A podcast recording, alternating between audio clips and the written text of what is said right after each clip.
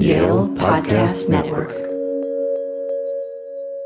Welcome to ISM Fellows in Conversation, a podcast from the Yale Institute of Sacred Music. The episodes in this series present a discussion between a current ISM student and a visiting researcher in the ISM Fellows program. Each year, the Institute hosts a cohort of fellows who are in residence for one year to pursue interdisciplinary projects and teach at Yale. The following conversation focuses on the diverse research, teaching, and creative work of a current ISM Fellow. Hello, my name is Ariana Hones. I am a first year here at Yale Divinity School and part of the Institute for Sacred Music. And I'm joined here today and so happy to be in conversation with Professor Ron Jenkins. Hi, Professor. I'm so glad to be with you. To begin, I'd love just for you to start off telling us a little bit about yourself and your research here at the Institute for Sacred Music. Sure, Ariana. It's great to be with you and uh, talking about all these things. Uh, my background is in theater. Um, but I work in non traditional forms of theater in non traditional places, which is one of the reasons I love being at the Institute of Sacred Music. It's uh, a place that embraces interdisciplinary approaches to the arts. Um, my background, uh, I began working in child psychiatric wards in Bellevue Hospital in New York uh, with uh, autistic children. And that was my real first exposure to the power of theater when I was working with kids who didn't have language, and the only way to communicate with them was a kind of primitive form of nonverbal theater. And that was a way to break through the uh, the barriers uh, that autism sets up for communication, and uh, that led me on all kinds of journeys to places where theater is used in non-traditional ways to uh, create communities, to uh, serve as a catalyst for transformation, all kinds of transformation. I spent a year initially a year and then many uh, months afterwards in Indonesia in a small village where the sacred performances in the village, the performances of sacred mask dances, sacred puppet plays, sacred music, were a powerful force in bringing the community together and helping the community to maintain their religious traditions in the face of modernization, in the face of tourism. It was the sacred performance that helped keep their traditions alive and keep their community tight. Um, and I did similar work in small village in uh, in Italy actually the village where my grandmother came from, where the sacred performances are about the Christian saints who are the patron saints of the villages. And in, during those performances, the entire village comes together and perform has been performing for more than hundred years the story of their saints. And it's almost the same as in Bali. They they need those performances to keep their their traditions and their history alive. Um, so, and that was the subject of my last book. Uh, and previous books had been about sacred performance in Indonesia. Uh, so that's the background uh, before coming to the Institute of Sacred Music here. The other important influence on me was Dario Fo, the Nobel laureate playwright, whose plays I've translated for years. And he often used the Bible as a starting point for creating performances that uh, that were about social change and the fight for social justice. And he really saw the Bible. He kind of reinterpreted the Bible as a book about fighting for liberation, about fighting for freedom, which interestingly is the way that Dante interprets the Bible. For him, the Exodus and the the, the journey towards freedom is a central passage in the in the uh, in the Bible and central passage in his poem about the search for freedom in the Divine Comedy. I'm wondering so today at Yale Divinity School, you teach a class, Gospel Rap and Social Justice. And if you could talk more about how you came into this work, specifically thinking about prisons and art and what it means to be incarcerated and how you're creating theater out of that. What brought you to that work specifically? So, as part of my non traditional research in theater, I spent time in South Africa with some playwrights who were also using the Bible as a source for creating performances about social justice. And this was the time of apartheid. So their plays were using the Bible to protest against apartheid and the injustices. And during the research there, I just happened to get arrested with all the other protesters who were performing. Uh, in South Africa, and I was in a prison cell with uh, uh, over a hundred men and in a really kind of dank prison, uh, gloomy prison with guards and guns and drooling dogs outside. And amazingly, the men in the prison cell were not fazed at all by their circumstances. They they transformed that prison cell into a place where they could rehearse their freedom from apartheid. They began to sing the freedom songs, uh, the protest songs. They began to dance, even though we were so crowded we could barely uh, sit down. They performed the Toyi-Toyi, that famous uh, uh, protest dance that uh, Nelson Mandela used to do during his speeches. Um, and they just transformed the space into something that made you realize freedom was inevitable. They were singing the national anthem of free South Africa before free South Africa existed. They were singing their freedom into existence. And it was extraordinary to be in that room and realize how it had been transformed into a celebration of freedom, even though we were all locked up in a dark cell. So that was uh, another very direct uh, experience that I had that made me understand that theater and the arts could f- be a powerful force inside prison. But it wasn't for several years after that that I had the opportunity to actually work in prison. And when I was invited to teach here at the Divinity School about eight years ago was the first time that I taught a course here. I decided to teach a course uh, in prison where I would bring students to prison and introduce sacred texts. The sacred text that I began to work with was Dante's Divine Comedy and see how that might uh, serve as a catalyst for some kind of transformation inside the prison, the kind of transformation that I experienced in South Africa. Yeah, thank you. I'm wondering why Dante, and maybe as you answer that question, you can offer up some quotes from Dante as well that kind of that can help guide our conversation today. Dante himself had been convicted of crimes. Dante wrote his uh, great masterpiece while he was in exile, knowing that if he ever returned home, he would be burned at the stake. So uh, men and women immediately identified in prison, identified with him as somebody who was like them, who was isolated from his family, uh, had been convicted of crimes, and uh, they they felt like he was writing his way out of hell. He was writing his way out of a really difficult situation and, and reimagining his identity so that he would not be remembered as a convict. Nobody remembers Dante as a convict. They remember him as a great poet. And men and women in prison are also going through a transformation of their identities. They don't want to be remembered as convicts, they want to be remembered as human beings who've accomplished something. So that Dante's journey of transformation parallels their journeys of transformation, and the uh, connection was very immediate and very powerful.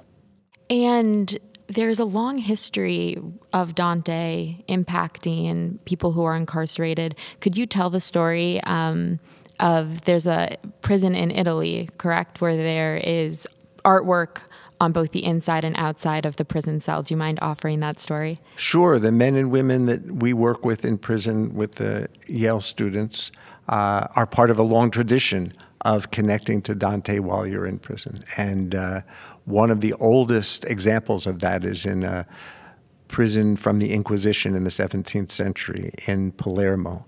Uh, in Italy, and uh, I went there because on the walls of that prison are the graffiti that's still preserved from the 17th century. And part of the graffiti is about Dante. They have drawn on the prison wall the gate to hell. That's one of the most famous passages in Dante. And interestingly, the gate to hell has that famous quote abandon all hope, you who enter here, translated into Sicilian because it's a Sicilian prison. Um, and, but it's the gate to hell is created twice on two different walls. And on one wall, the gate is impenetrable and it looks just like the gate on the door of the prison, of the dungeon itself. But on the other side of the internal wall of the prison, the gate is there again without the quote that says abandon all hope. And on that side, there is hope, and the prisoners have created a, uh, a drawing of Christ leading the souls out of hell. Uh, so there is hope. And that's one of the uh, themes that ha- has run through all my experiences in prison that whenever we get to that passage that says abandon hope, everybody in prison rejects it. They say, no, that's we don't accept that. That's not what Dante really meant. And they understand because it's true. Dante didn't stop at the gate to hell where it said abandon all hope. He kept going and got out of hell. And that's what they understand as Dante's real message. I remember a man who had been in prison 32 years and he said, "No, I I don't think that's what Dante says. What Dante really says is if you go into a place where they say there's no hope and it's even written on the door, you have to go into that place and bring your own hope. And that's what he did. And after 32 years, he was out of prison and he created a program called Hope Lives for Lifers. And he went back into prison to bring hope to the people that he had left behind. I'm wondering if you could tell us more about your process of creating these documentary theater pieces and what that looks like, and specifically how you use Dante and Dante quotes to draw out these stories so that people can map their own experiences onto them. When I go into prison alone, or if I go in with Yale students, um, we, we like to ask. Uh, as we're reading through the poem, ask men and women in prison to choose a passage from the poem that means something to them, that resonates with them. And uh, one of the passages, in addition to abandon all hope, which they respond to by defying that command, uh, is the passage uh, that says, Fatti non foste a viver come bruti, ma perseguir virtute e conoscenza. You are not made to live like beasts, but to follow virtue and knowledge. Uh, and that's a speech that Ulysses gives to his men who are on an impossible voyage uh, to part to unknown territory and to inspire them to take this really dangerous voyage. He tells them, "No, you're not meant to live like beasts. You're meant to follow virtue and knowledge, even if it's a difficult path." And men and women in prison who are on a really difficult journey towards an unknown future, they I can identify with that. And in fact, even in uh, uh, in the Attica prison riot in 1971, one of the mottos of of the protesters who uh, uh protested the inhuman conditions that they were living in, spoke a line that was almost exactly the same. We were not made to live like beasts. And he didn't he wasn't quoting Dante, he probably never read Dante, but that's the way that history rhymes with poetry and uh, there's a uh, a resonance that connects people in prison to uh, to uh, to Dante. And the inhuman conditions that people are living in in prison are an indication of how they are being treated like beasts, and they don't want to be uh, treated like beasts. And and uh, Dante, bringing Dante and art into prison is a way of humanizing a dehumanizing situation. Uh,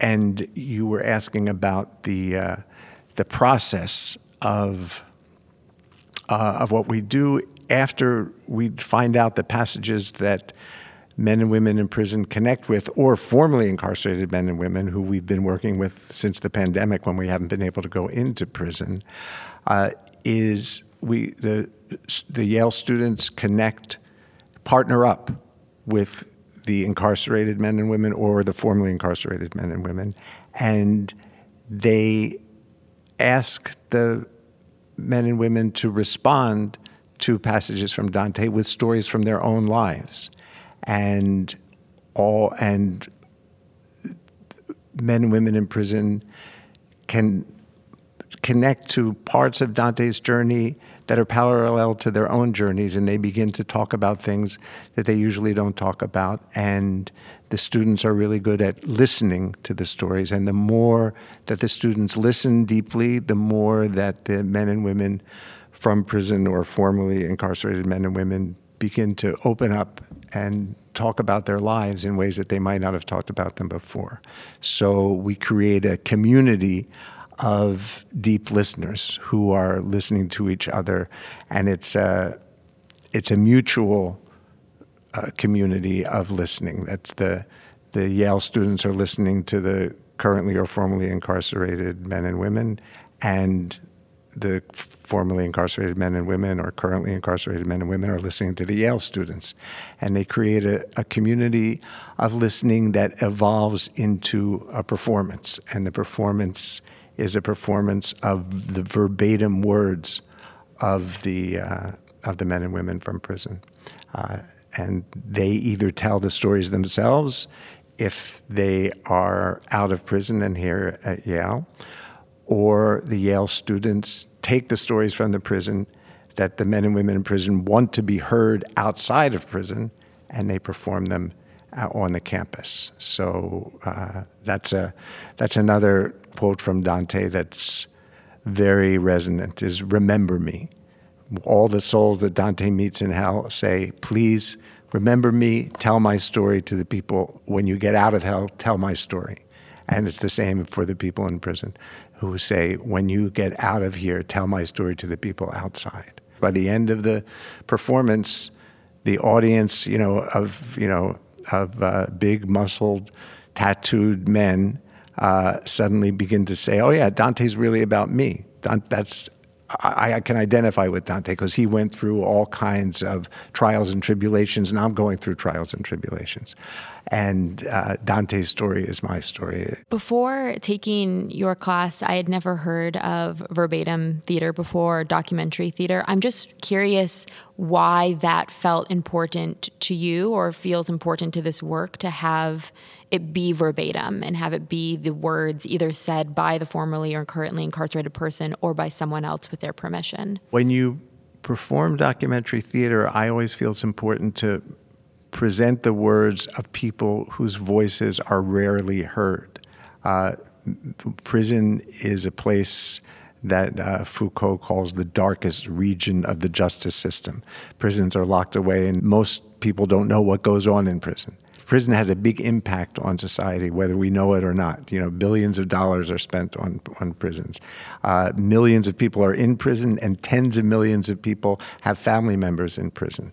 So uh, it has uh, financially, emotionally, it has a huge impact, but we don't understand what really goes on inside a prison. So to actually hear the words of people who are there, who want their stories to be told, is important, and to tell those words uh, verbatim is also a way for students to live inside the experience of men and women in prison. It's like walking in somebody's shoes. It's another way of walking in their shoes is speaking in their words. And that's a way of embodying someone else's experience that's uh, much more powerful than just reading about it. Um, but since you were in the class, maybe you could talk about that experience a little yourself from your point of view. I think that one of the biggest takeaways from the class was the emphasis on what does it mean to deeply listen to someone and how does that experience feel in your own body and then of course to speak their words at the same time as i was taking your course gospel rap and social justice i was also taking a pastoral care and counseling class where so much of the emphasis was on active listening and how do you accompany people through their lives. And it, it taking those classes at the same time really made me think about how how we don't often actually sit with people and just hear their stories and not try to fix something and not try to control the narrative, but rather just open a space for people to be and to express. And I think working with people who have experienced things you know, so much trauma, um, but of course also resilience and being able to be on the other side of prison walls as now formerly incarcerated people. Um, it really made me just think about um, what is it yeah, what does it mean to be in community um, with one another in a way that is trying to just be present and because there are so many things that cannot be fixed right in that exact moment we can't change the past. But how does the work and the conversations that we have in the present moment allow us hopefully to think more critically and compassionately about what kind of future worlds we're wanting to build together? It makes me just think about yeah what is possible when we put those stories at center stage and how will that inform or how could that inform policy decisions? Um, and how does it allow us to just really see people's full humanity? Um, especially when we have so often pushed certain voices and experiences and people um, to the outskirts of our conversations in our society. Mm-hmm. i think that's really important what you say seeing the full humanity of people who are in prison because that's what is misunderstood in society at large. The general public who might never have met anyone in prison and might have a lot of misconceptions about who's in prison. Oh, they're just the bad people. We should lock them away. We should never hear from them. And suddenly, when they hear the voices of these very talented and very wise men and women in prison, they realize, oh, there's a lot of wisdom in prison that we should pay attention to. You know, these aren't just monsters. These are these are people who have a lot to offer, and we're hoping that that kind of transformation goes on step by step through each audience that we present this work to. I think it also made me think a lot about art as a catalyst for social change, particularly, and I'm curious if you could speak more about this, but the vulnerability that's required to engage in this work um, and potentially the apprehension. I know there was apprehension even within our own classroom of, oh, I have to. You know, create this verbatim monologue. I have to include and weave in Dante's poetry and music, and um, this idea that, to me at least, presents everyone as artists um, even when they maybe have never thought of themselves as artists and as musicians and as poets. But I think what we found from the beginning of the semester to the end is that people were poets and musicians and artists and storytellers, um, and just how that can be a very empowering act to claim your own story. Yes, and that's what's that's what goes on in prisons when the, the, men and women in prison have the same kind of apprehension. You know, why are we reading Dante? I'm not really a performer. They were, uh, they they were worried. Well, what, how will we be able to stand up in front of a uh, an auditorium full of of people who are incarcerated and tell our stories? It's uh, you know, people will laugh at us. People, but the uh, the experience is transformational because the audience is so positive in their responses, and often they just say the best response that we get is that they say that was real, that was real. That's what. What's great about documentary theater? It's real. There's nothing fake about it. It's real. It's real experience. And when people ex, uh, share their true experiences in their own words, uh, people respond very positively. Um, and it's uh, transformational on very many levels. I'm wondering if you could speak more about the sacred nature of this work, the spiritual transformation that you've witnessed, um, been a part of, um, both with people inside prison and outside. Yeah, just the spiritual transformation that goes on, or questions that are raised. When men and women are reading Dante in prison, they're reading a book that is very Christian, that is about spiritual transformation. And as I said before, they are going through a journey of transformation themselves. And sometimes it's a journey about finding God. Many men and women in prison uh, connect to the idea that Dante presents that you have to go down before you can go up. You have to go down to hell before you can get up to heaven. And men and women in prison often find that the time that they are down in the hell of prison is a time for them to reflect and transform and find God. And happily, I've been working with men and women long enough in prison that some of them come out and they talk about reading Dante as a turning point. One of the men actually quoted Dante in his application for parole, which was successful. And now he says he got out of prison. Dante's words got him out of prison. Um, and that was part of his uh, personal transformation. Do you remember what the quote was? Um, the quote was from the very first uh, sentence, and it was in a translation that he made himself. It was um, uh, I woke up and found myself in a dark forest.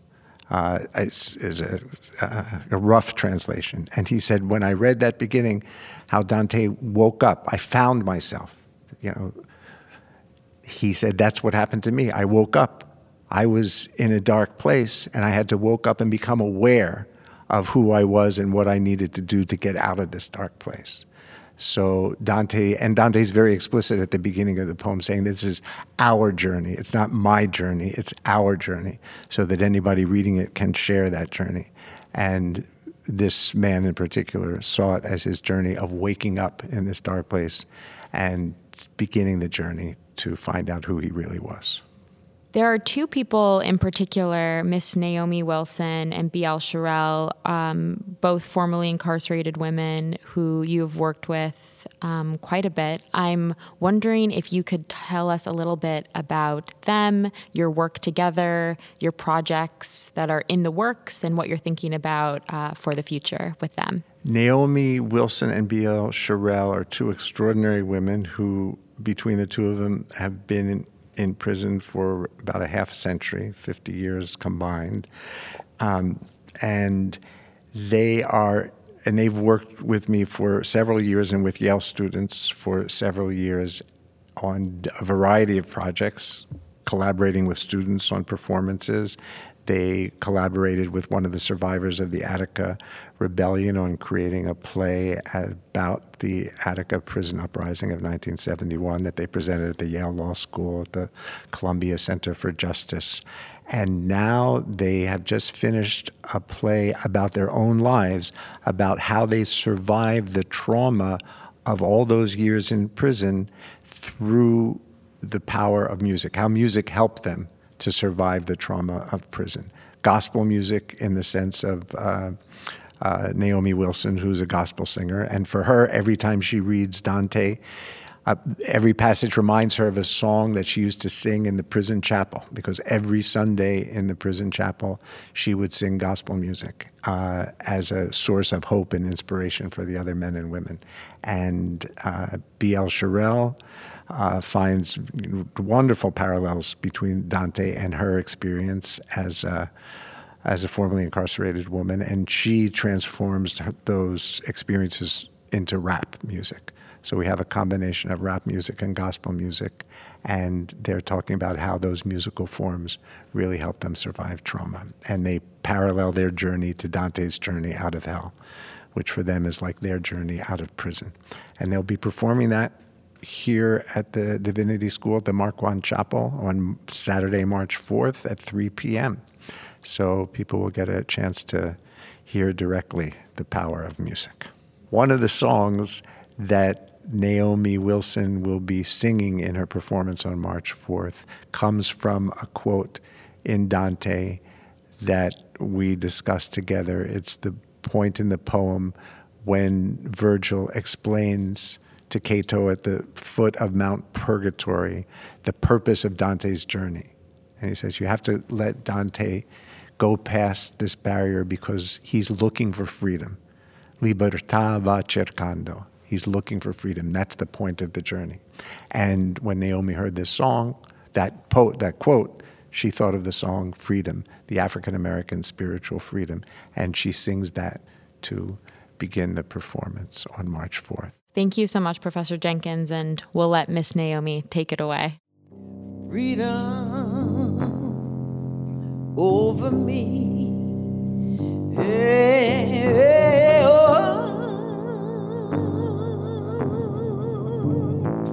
freedom, freedom